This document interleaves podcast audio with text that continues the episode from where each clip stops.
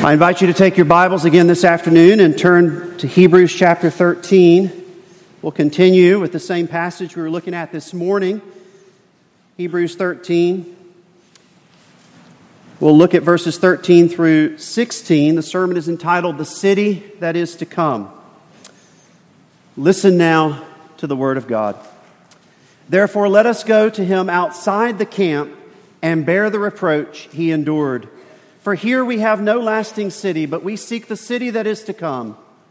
Through him, then, let us continually offer up a sacrifice of praise to God, that is, the fruit of lips that acknowledge his name. Do not neglect to do good and to share what you have, for such sacrifices are pleasing to God. This is the word of God. Amen. Let's pray.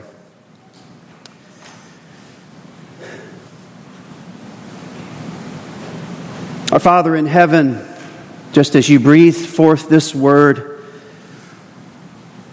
thousands of years ago by the powerful working of your Spirit, so we ask that the Spirit might attend the reading and preaching of your word to us this afternoon, that it might indeed be an effectual means of salvation for us. Would you grant us the illumination of the Spirit, that we might see the glory of the Lord Jesus Christ and the new covenant that he mediates for us as people. We ask this in Christ's name. Amen. Well, we continue this afternoon, beloved, with our look at the book of Hebrews. As we've already noted, Hebrews is a sermon manuscript that was most likely sent to the persecuted church in Rome during the reign of Emperor Claudius. Under the threat of persecution from both the Jews and the Romans, some within the church were being tempted to, tempted to abandon the new and living way of worship opened up by the Lord Jesus Christ at his first coming in order to return to the old way, which was centered around the Jerusalem temple, its Levitical priesthood, and its animal sacrifices.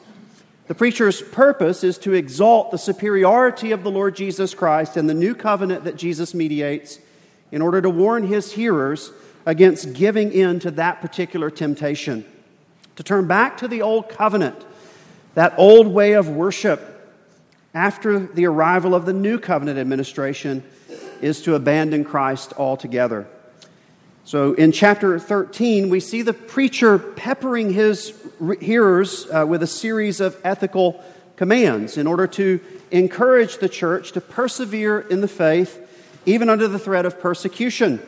Besides issuing commands he also reminds his hearers about the divine enablement that they have received through the Son's continuing presence with them in the outpoured Holy Spirit. As he says in chapter 13 in verses 5 through 6, for he said, I will never leave you or forsake you. So we can say confidently, The Lord is my helper. I will not fear. What can man do to me? This morning, we heard the preacher calling his hearers to remember and to imitate those ministers and elders who served them in the past. While such men may come and go in the life of the church, he reminds them in verse 8 that Jesus Christ is the same yesterday and today and forever. And with this declaration, he recalls what he taught earlier in chapter 7 and verse 16 about the superiority of the Melchizedekian priesthood of the Lord Jesus Christ. There he says, that Jesus Christ has become a priest not on the basis of a legal requirement concerning bodily descent, but by the power of an indestructible life. In other words, the pattern of Old Covenant worship and its earthly uh, system at the tabernacle and temple, which was quite literally marked and moved along by death in anticipation of the once for all sacrifice of Christ, has been arrested and replaced by the new covenant pattern, which, in light of Christ's once for all sacrifice, subsequent resurrection into glory, and ascension into heaven, is marked and moved along by life. The New Testament church need never fear that a wicked priest would hold office over them, since Christ has been made their priest forever after the order of Melchizedek. The preacher continues by warning his hearers against turning back to that old administration with its special foods and animal sacrifices. And he connects the sacrifices that were given on the Day of Atonement, which were completely incinerated outside the city gate, with the sacrifice of Christ at Golgotha. Jesus thus suffered that we might be nourished spiritually by his grace. That is what the holy foods associated with the old administration of the covenant signified in the first place. They pointed to the need for the spiritual nourishment that Christ became for his people at his first coming. Golgotha is the altar from which we have the right to eat, beloved. And Christ is the sacrifice who has become true food and true drink for us. In our text for this afternoon, the preacher continues with the imagery of Christ's self sacrifice, teaching that it's the pattern of the Christian life while we make our pilgrimage from the world that now is into the world that's to come. We'll divide our text into three sections, three sections. The first, verse 13, where we see leaving something behind, leaving something behind. The second, verse 14, we see leaving nothing behind. And then the third, verses 15 through 16, having everything now. Let's start there in the first section, verse 13, leaving something behind. Look again at the text with me. Verse 13 says, Therefore, let us go to him outside the camp and bear the reproach he endured. The preacher draws a conclusion based upon what he's just taught in verses 11 through 12, namely, for the bodies of those animals whose blood is brought into the holy places by the high priest as a sacrifice for sin are burned outside the camp. So Jesus also suffered outside the gate in order to sanctify the people through his own blood. Here, as he's done throughout his sermon, the preacher compares the old covenant pattern of worship with the new covenant pattern of worship. In old covenant worship, meat from key sacrifices that were offered on the Day of Atonement was not given to the priests for food but was completely incinerated outside the camp. And this teaching is connected to the point that the preacher just made in verses 9 through 10 when he warned his hearers against the temptation to turn back to the old covenant pattern of worship with its devotion to special foods. He's making the case that the absence of an altar of sacrifices and the eating of those sacrifices in new covenant worship is in no way a disadvantage, but quite the opposite. Just as on the climax of the Old Covenant calendar of holy days, that is the Day of Atonement, the key sacrifices were not physically eaten, but completely incinerated outside the camp. And yet, through them, God strengthened the hearts of the faithful by His grace. So, in a similar way, Christ suffered outside the camp in order to sanctify his people by his blood. And so the preacher's logic, his rationale, runs like this. First, he warns his hearers against succumbing to the temptation to return to the old covenant system of worship. We see that in verse 9a.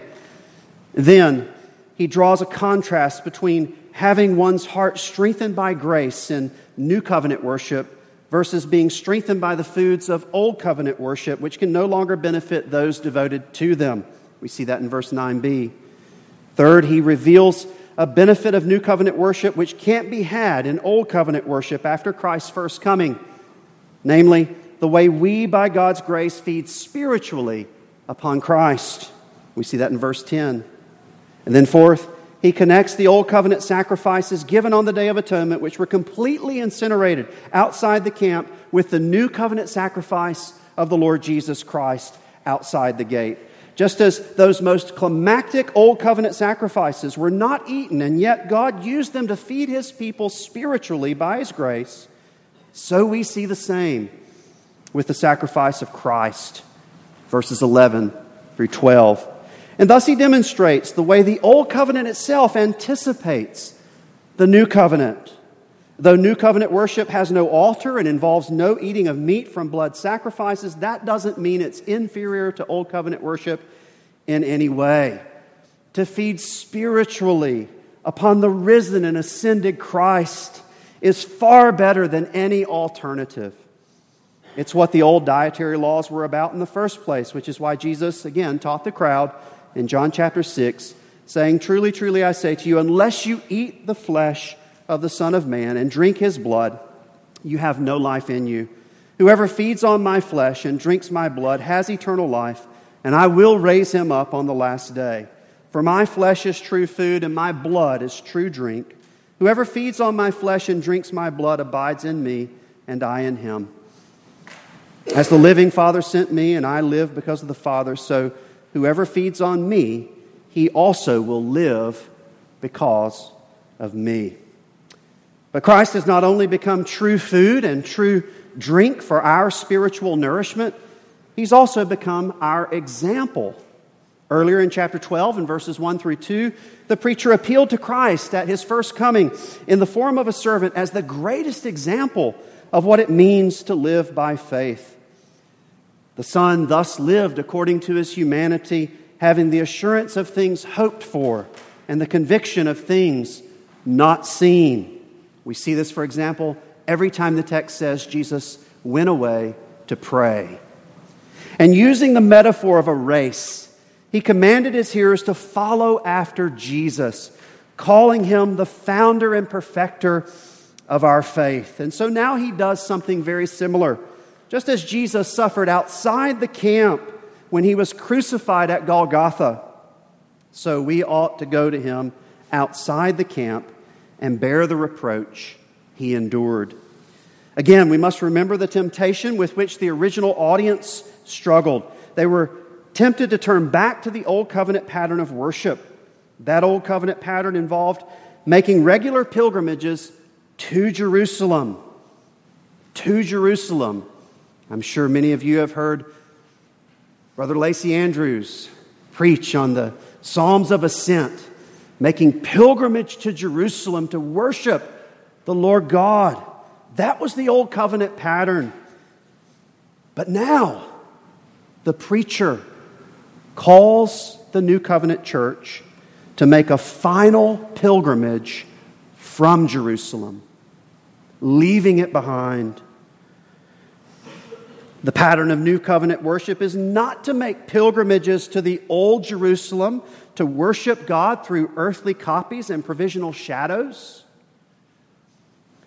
but to leave the Old Jerusalem behind in order to make pilgrimage into the New Jerusalem, which is heaven itself. But leaving the Old Jerusalem behind will come at a cost. Those who leave it behind put, them at, put themselves at risk of suffering just the way Jesus suffered and so the preacher tells his hearers that when they go to Jesus outside the camp, that is, when they leave the old Jerusalem behind with its old covenant pattern of worship in order to make pilgrimage into the new, they will bear the reproach. That is, the hatred, the hostility that Christ endured. In other words, they will put themselves at risk of violent persecution much like Moses did when he left behind Egypt. As the preacher said back in chapter 11 in verses 24 through 26, by faith, Moses, when he was grown up, refused to be called the son of Pharaoh's daughter, choosing rather to be mistreated with the people of God than to enjoy the fleeting pleasures of sin. He considered the reproach of Christ greater wealth than the treasures of Egypt, for he was looking to the reward. So, though they risk great suffering, they must leave the old Jerusalem behind and persist in their pilgrimages into the new Jerusalem. In this way, the preacher calls his hearers to leave something behind. Let's look now at verse 14. Leaving nothing behind. Look at the text.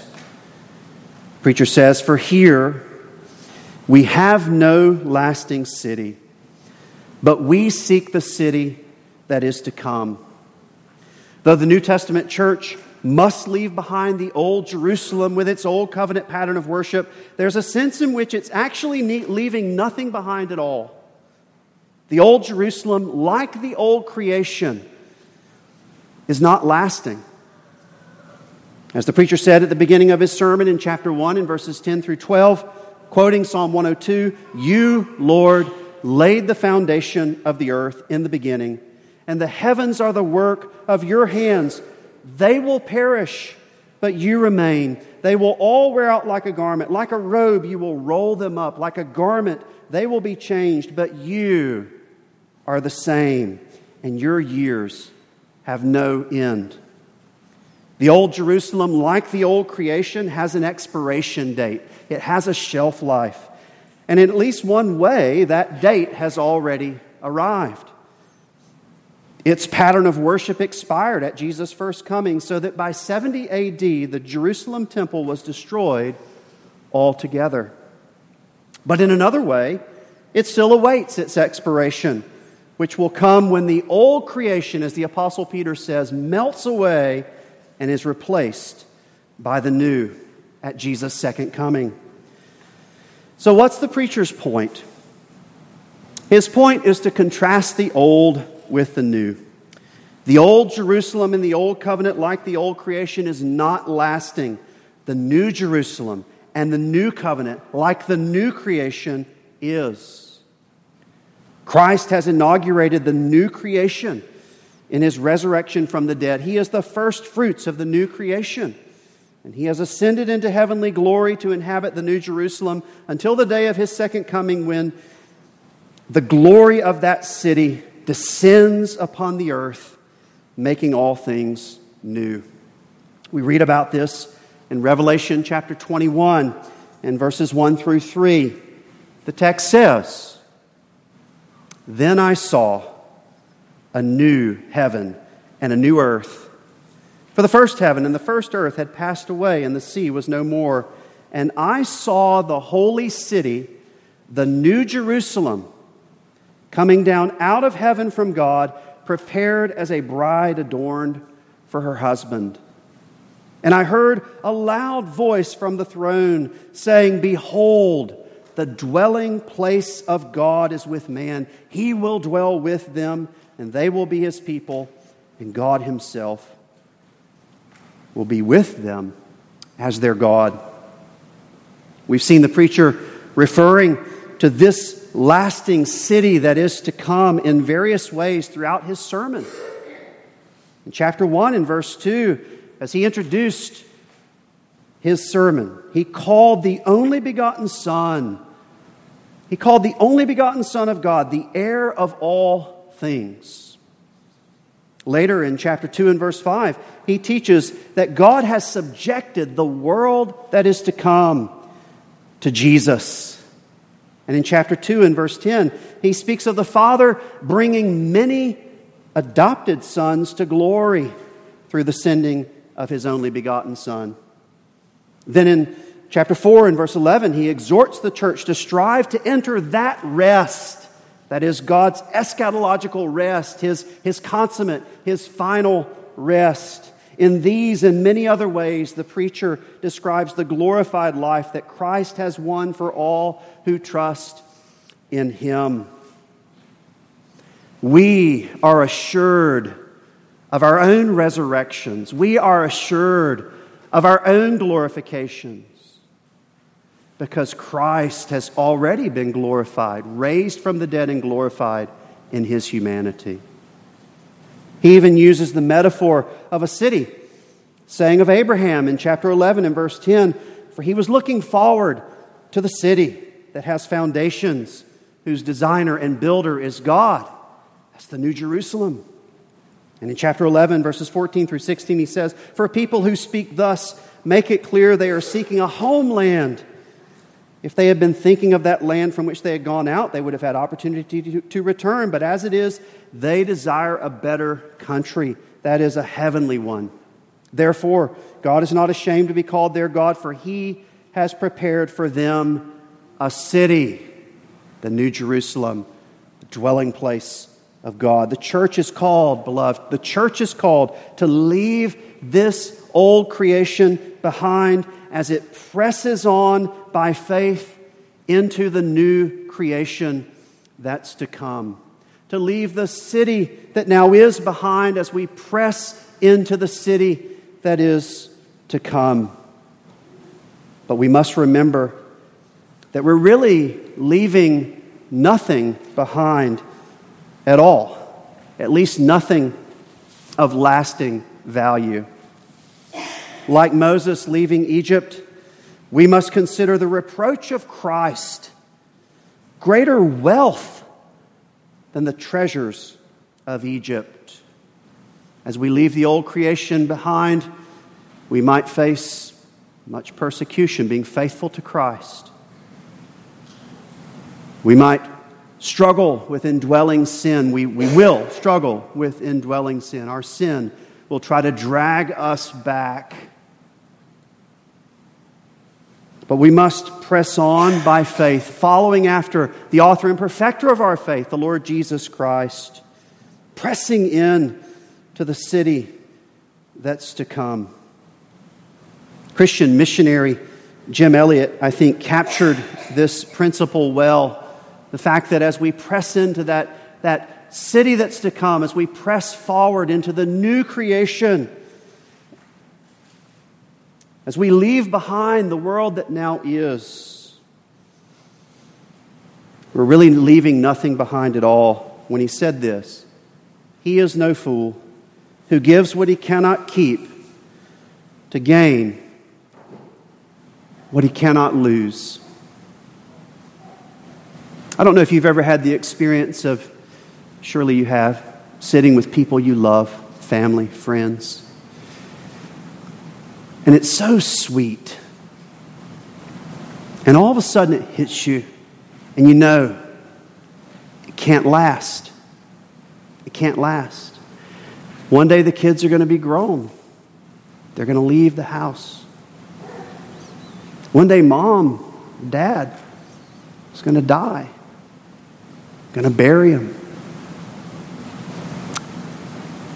One day, the fellowship I enjoy with my brothers and my sisters will come to an end because people, people move around, lives change, things can't stay the same. Everything changes in this world. And it hurts.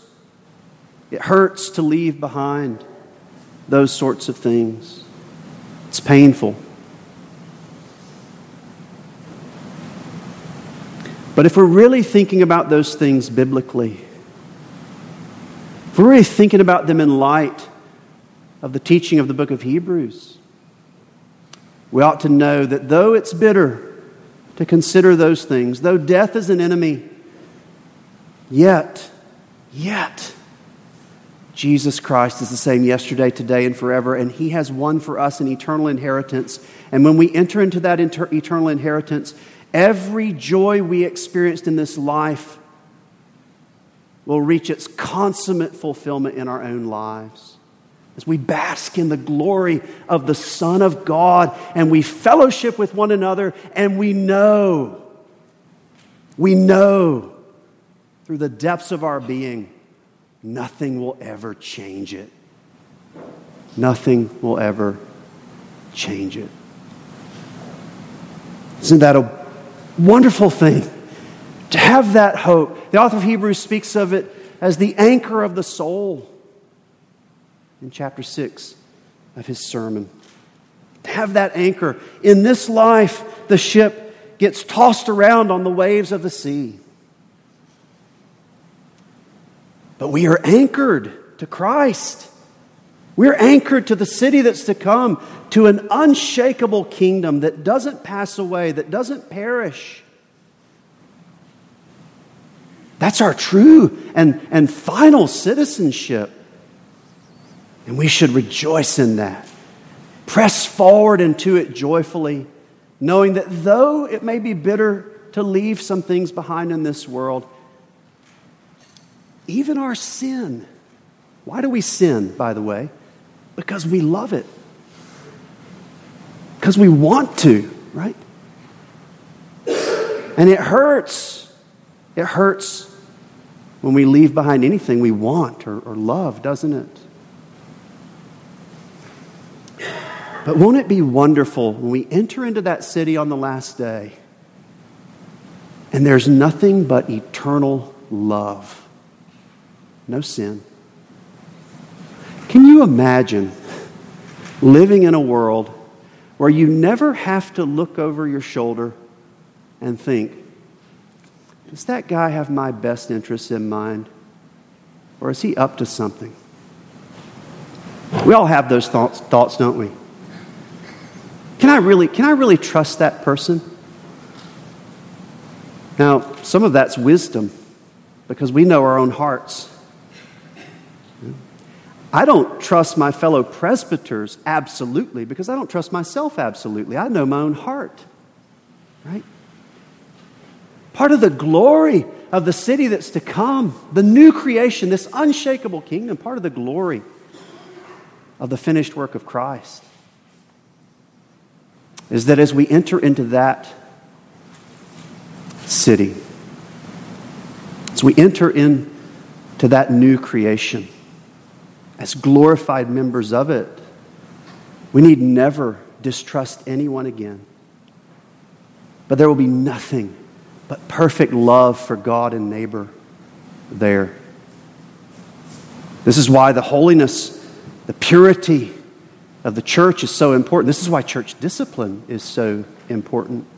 The church ought to be a foretaste of that city to come. The church ought to be the example to the world of the city that's to come. As we press into it together. Verses 15 through 16, we get to the third section. Having everything now. Having everything now. Look at verse 15. Through him, then, let us continually offer up a sacrifice of praise to God, that is, the fruit of lips that acknowledge his name. Again, we must remember the objection the preacher has just been addressing in this section of his sermon. Apparently, one of the attacks that had been mounted against the New Covenant church by those Jews who, who tried to remain under the Old Covenant was that the New Covenant had no altar no sacrifices, no special meat to be consumed during yearly festivals. In other words, they objected to the greater simplicity and lesser outward glory of New Covenant worship. But what they failed to understand is what the Westminster Divines enshrined in Westminster Confession of Faith, chapter 7 and verse 6 which says this about the new covenant. Under the gospel, when Christ, the substance, was exhibited, the ordinances in which this covenant is dispensed or administered are the preaching of the word and the administration of the sacraments of baptism and the Lord's Supper, which, though fewer in number and administered with more simplicity and less outward glory, yet in them is held forth in more fullness, evidence, and spiritual efficacy to all nations, both Jews and Gentiles, and is called the New Testament. Beloved, though we do not bring blood sacrifices into new covenant worship, though we do not feast upon physical flesh and blood, that doesn't mean we bring no sacrifices at all. We do bring sacrifices in New Covenant worship. We bring spiritual sacrifices. We bring, as the preacher now says, a sacrifice of praise to God. Just as the sacrifices of Old Covenant worship were to be brought from the fruitfulness of one's labors, he calls these new covenant sacrifices the fruit of lips that acknowledge his name. This is what Paul means, I think, in Romans 12 and verse 1 when he writes, I appeal to you, therefore, brothers, by the mercies of God, to present your bodies as a living sacrifice holy and acceptable to God, which is your spiritual worship. As we've already noted, Old covenant worship was marked and moved along by death, both in the blood sacrifices that were offered and in the succession of the Levitical priests. New covenant worship is different. New covenant worship is marked and moved along by life. Christ has given himself once for all as the single blood sacrifice necessary for the atonement of our sins. And he has risen triumphant over sin and death, ascended into heavenly glory, and poured out the Holy Spirit upon his church.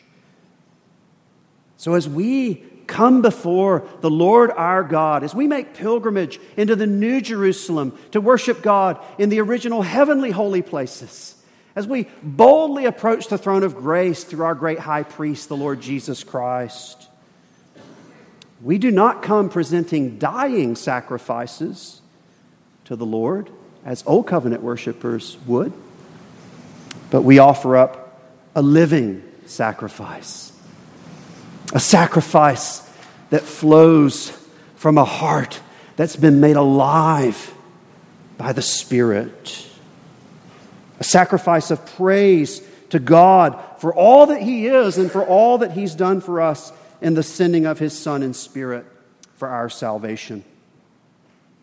This praise is the fruit of lips that acknowledge his name. In other words, that believe in him. This is why confessing our faith and, and singing psalms and hymns and spiritual songs with gusto so important. Even if we can't necessarily sing well, we should sing with the highest possible affection to God. This is the fruit of lips, right? If the Spirit has been at work in the soil of your heart, if the Word has fallen into that soil and there's fruit coming from it, part of that fruit will be the way we praise the Lord in the gathered assembly, the way we join our voices together in order to sing praise to Him. I had a professor in seminary, I'll never forget, we disagreed on pretty much everything. Um, I went to Dallas Seminary, so uh, you might understand why that's the case. Not everything. I mean, our dispensational brothers, they're still our brothers, you know.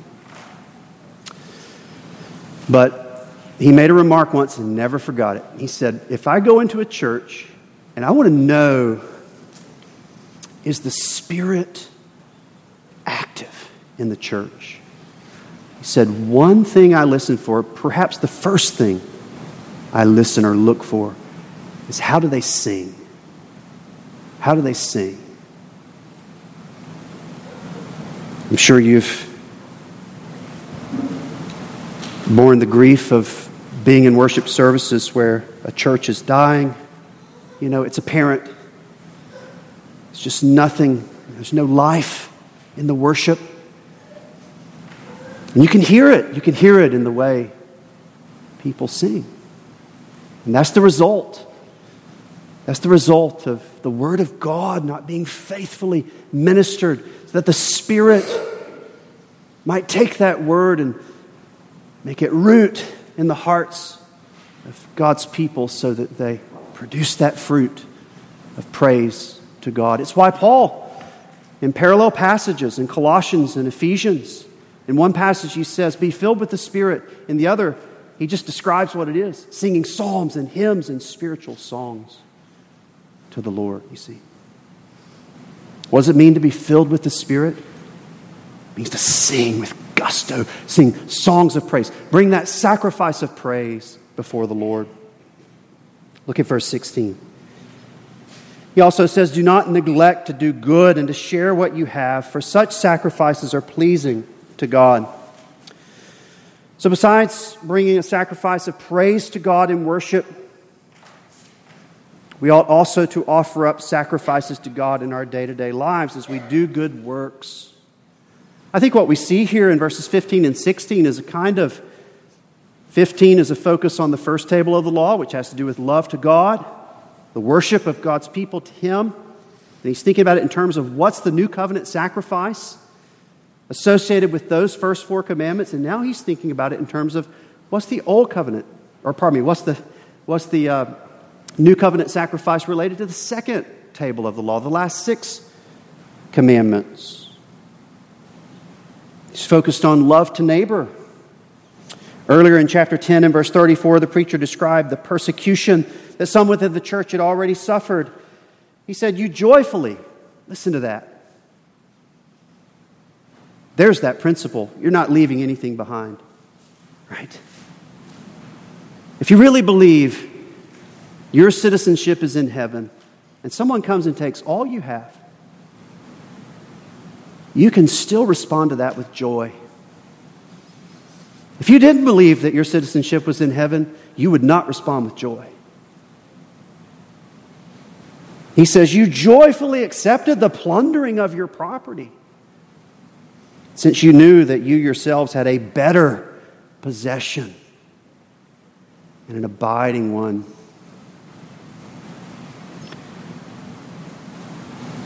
One of the greatest griefs any of us will ever face is losing a loved one, right?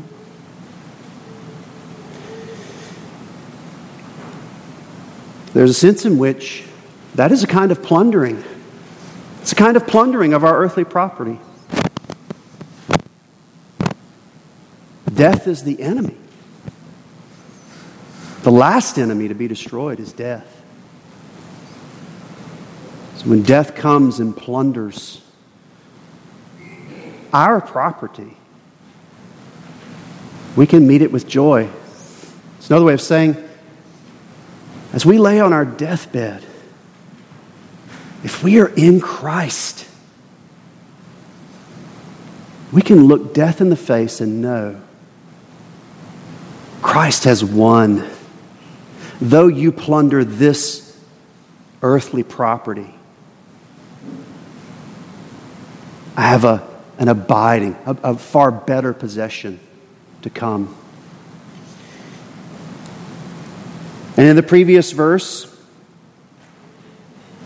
he commented or commended his hearers for being partners with those who were so treated, who had had their property plundered. This is the circumstance behind his command to do good and to share what you have.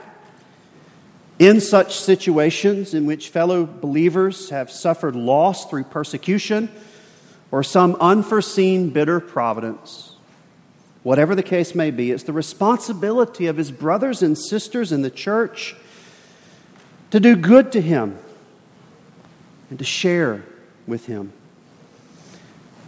This kind of self sacrificial love, a love that values souls over things, a love that values that abiding and last, that lasting possession which is ours in Christ over anything in this, war, in this life, is what Jesus commanded of all his disciples on the night of his betrayal when he said to them this A new commandment I give to you, that you love one another just as I have loved you. Self sacrifice. This is the night of his betrayal. Just as I have loved you, you also are to love one another. By this, all people will know that you are my disciples. If you have love for one another, that love that he spoke of in the same upper room discourse, which lays down its life for its friend. This is a different kind of love than the love of the world. This is a supernatural love given by Christ. This, too, is one of the living sacrifices of the new covenant. These are the sacrifices offered by the citizens of the New Jerusalem and none other. And so, beloved, we have seen in this text the pattern of the Christian life, and it's a Christ shaped pattern just as Christ went outside the gate to offer himself up at Golgotha. So we are called to follow him there, leaving behind, in the original context, leaving behind the old Jerusalem, But tied to that, and how it would apply more directly to us, leaving behind the old creation that will perish on the last day. So we do have to leave something behind, and that's bearing our crosses. But as we bear our crosses, and as we grow in the Christian life and become practiced in the, in the discipline of self sacrifice,